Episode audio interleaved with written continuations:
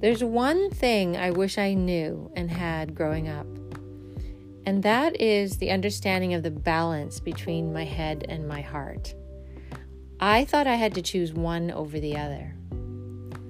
Hi, I'm Lisa MK Ling. Welcome to One Small Thing. So, growing up, I learned karate and martial arts from a very young age, and I became a karate fighter.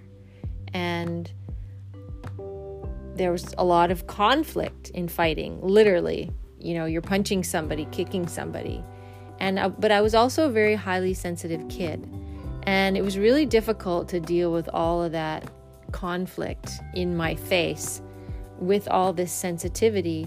And there was also a certain amount of conflict at home. My mom is Scottish, my dad's Chinese, and they did not see eye to eye on a lot of things. So they disagreed and argued a lot.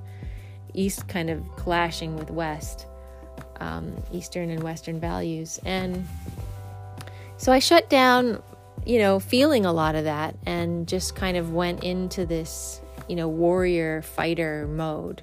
And I went into, if I'm not, if you're not feeling, then you're thinking and um, I lost touch with trusting my own emotions and trusting myself. And I became, by the time I was 12, I became very disconnected with myself and mostly listening to what everyone else wanted. And I was actually looking for a way out. Like, I did not like the way I felt, and I had suicidal thoughts. And um, then I realized that the one thing I did enjoy was winning. I liked the feeling of when I was winning regional, local, district karate championships. And so I decided that the way I would survive in life was to win, was to succeed. And so from 12 on, I became very focused at in succeeding and and I did. I succeeded in school. I became valedictorian in my high school. I I went to university. I got a, my law degree. I got a Commonwealth scholarship. I did my master's degree in England. And school was, in a way, easy. I got really good grades and um, I, I knew how to focus and work hard because of martial arts. I had a kind of focus where if you lose focus, you'll get punched in the face. And so I apply, was able to apply that to my schoolwork, and it made school kind of easy in a way. Um, and I succeeded in sports. I we had a good instructor, my sisters and I, with my dad, and we did really well. It was harder competition in our own home than it was on the national team. We all were on the national team. I won nine national titles and the World Soke Cup and went on to represent Canada all over the world. And um, so, you know, all of this success, this outward success, magazine articles, fame in a little small karate circle of Canada, we were known as the Ling Sisters. Um, but then I got married and retired from karate when I was 30 and um, start and had children by the time I was 32. And something very interesting happened. Um, everything changed when I had kids. I was not in fighter mode anymore. I had to retire from all that. You can't really be pregnant and be doing karate at the same time. I retired and um, went into mother mode. And I realized that the qualities required to be a good mother are very different than the qualities of being a good fighter. You know, fighter is fierce, aggressive, strong, um, tough focused, disciplined. And as a mother, I had to learn how to be gentle, how to care for babies gentle, loving, nurturing. Um, it was really the opposite set of qualities that was required of me, and it was a very difficult transition. And um, I didn't really know how to do that in the beginning. And so I applied, as my kids were little, I just applied what I knew from karate onto them, like the control, the discipline, the determination, the focus. Um, and the thing was that they did not like that. They are freedom seeking beings and they didn't want to be controlled and they didn't want to be disciplined all the time and they didn't want to have everything dictated. All the things that worked for me individually as a fighter did not work for my kids as a mother. And and so I had to learn to let those go. And uh, one time it came to a head when my son was three, and he had a complete hysterical breakdown over a simple timeout, which was the form of punishment we were using at the time.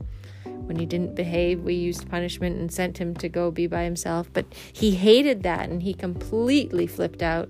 And it was just very disturbing for me as a mom to see my kid, who I love, that upset. And I knew he wasn't faking it. And it happened a few times in a row within like a week. And each time got worse. And I said to my husband after that, you know, we can't keep going down this path. Like this this is not going to a good place. And I knew then that we had to change something. I didn't know what, but I knew we couldn't keep doing whatever we were doing, which was in my mind using the most mild form of punishment. So um, so we gave it up. We we gave up timeouts. We gave up punishment, and it, I that that little thing, you know, um, turned out to be absolutely revolutionary in our lives, in my life, in our kids' life, and in our family's life. Because as I thought about it later, what is punishment? Well, it's using fear to control your child. And I thought this was in Jakarta, and I would sit down you know, by the pool with looking at the frangipani flowers falling into the water and think about these things. It's like, why do I need to use fear and why do I need to control him? So I gradually let go of these things that served me so well as a fighter and learned a whole new set of things and I was I was determined to learn a new way and I threw myself into learning a new way, into learning how to not use, if we weren't going to use a fear based approach, then there was only one other option, which is a love based approach.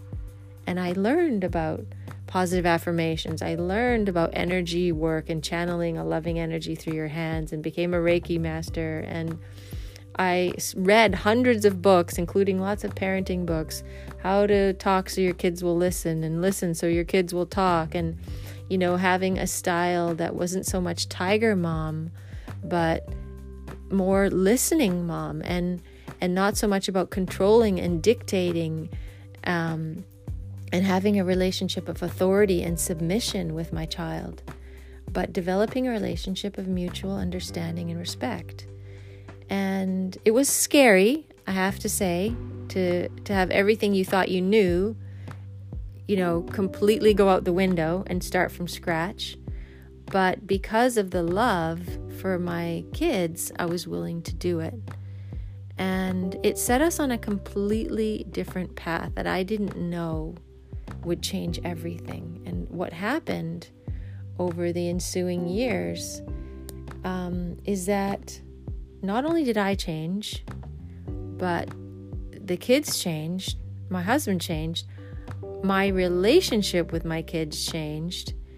And we ended up going from being a family with daily emotional chaos and me shouting at them all the time to becoming a peaceful and harmonious family. And we went from becoming having relationships which was more about a battle of wills, you know, and a lot of frustration and stress and everybody pulling their hair out to developing really lovingly powerful relationships with each other. Um, and then the the last thing, and maybe the most important thing of all, that I didn't realize would happen, is I, by balancing the qualities of being a fighter, fierceness, power, determination, discipline, focus, intensity, and the qualities of being a mother, love, gentleness, caring, nurturing, listening, which are really opposite qualities, I ended up accepting all parts of myself and really becoming myself, my authentic, honoring self, which is something I had no idea would or could happen, and learn to listen to myself to trust myself once again. And all that disconnection from my feelings that I felt at, a, at age 12 that all came back. And, you know, having kids cracked my heart open again in a way, and I felt love like I never felt before. And it's, it, allowed me to release that mask that I had put on, that mask of success, and to really become my true self once again. And that is what has led me to this path of wanting to share all this with everybody because there's no greater gift to yourself or your family than becoming you.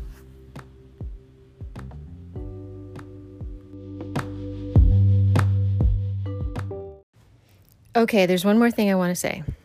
So I oscillated between warrior mode and mother mode when I was raising my kids and went from one extreme in a way to the other from being really tiger mom to really and controlling and dominating in the beginning and then that didn't go well to becoming then really laid back super relaxed go with the flow and really stepping back. And that did not go well either because kids need boundaries kids need rules kids need to have discipline they need to be held accountable for their actions it's they don't do well when you just let them do whatever they want whenever they want. That produces brats.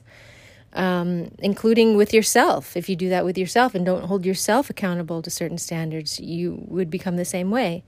So I had to learn how to blend these two opposing energies together to become loving and powerful at the same time. And then the key was knowing when, you know, which style, you know, was appropriate. When, in, in what moment was it call, calling for, you know, this part of me, different parts of me? And for that, you know, there's no book that's going to tell you when this happens, do this. When that happens, do that. Like you are the world's expert on your children, period. You are the world's expert. And so, what I had to learn was basically to trust myself to trust myself and to feel into the situation, not just think and use rational, logical mind, because that led me down the path of like, okay, you're right, I'm wrong, or I'm right, you're wrong. And it's very black and white. And that did not go well. So I had to feel into that as well and be like, what's going on here? What are the deeper layers? What is my child feeling? What have they gone through? Do they need what what are their needs right now even if they couldn't articulate it? Right? The four basic needs of kids. Freedom, love, power, freedom and fun. And I had to intuit a lot of that in order to understand. And and so that really taught me to listen to myself, to learn to trust myself, and then I was able to teach them how to do that as well. And we talked about a lot of this language intuition, um, inner dialogue, self talk, understanding the voices, the different voices in your head, and what they're saying. And they learned, therefore, to listen to themselves. And that is no small feat for some teenagers. And as a result, they learned to hang on to their joy and spontaneity and innate awe and wonder of life despite all the challenges of teenagehood, while at the same time learning discipline, learning how to achieve, learning accomplishment, being successful in the world. And these the two opposing sets of qualities, because I had to learn those, I then was able to teach my kids those and how to balance out their head and their heart and not just go into one or the other, but to really blend both together thinking and feeling, doing and being, loving and powerful at the same time. And that really allowed them to, you know, start to rise to their highest creative potential. And it allowed all of us to support each other to become who we're meant to be, as opposed to us all pulling each other down and being stressed out all the time. So we they learn to self-regulate, they learned self-awareness, they learned self-control, self-care, learned how to meet some of their own needs. and learned personal responsibility. And I learned to find my joy and to balance out all the different parts of me and accept all the parts of me. And together, we all get to rise to our highest creative potential as a result.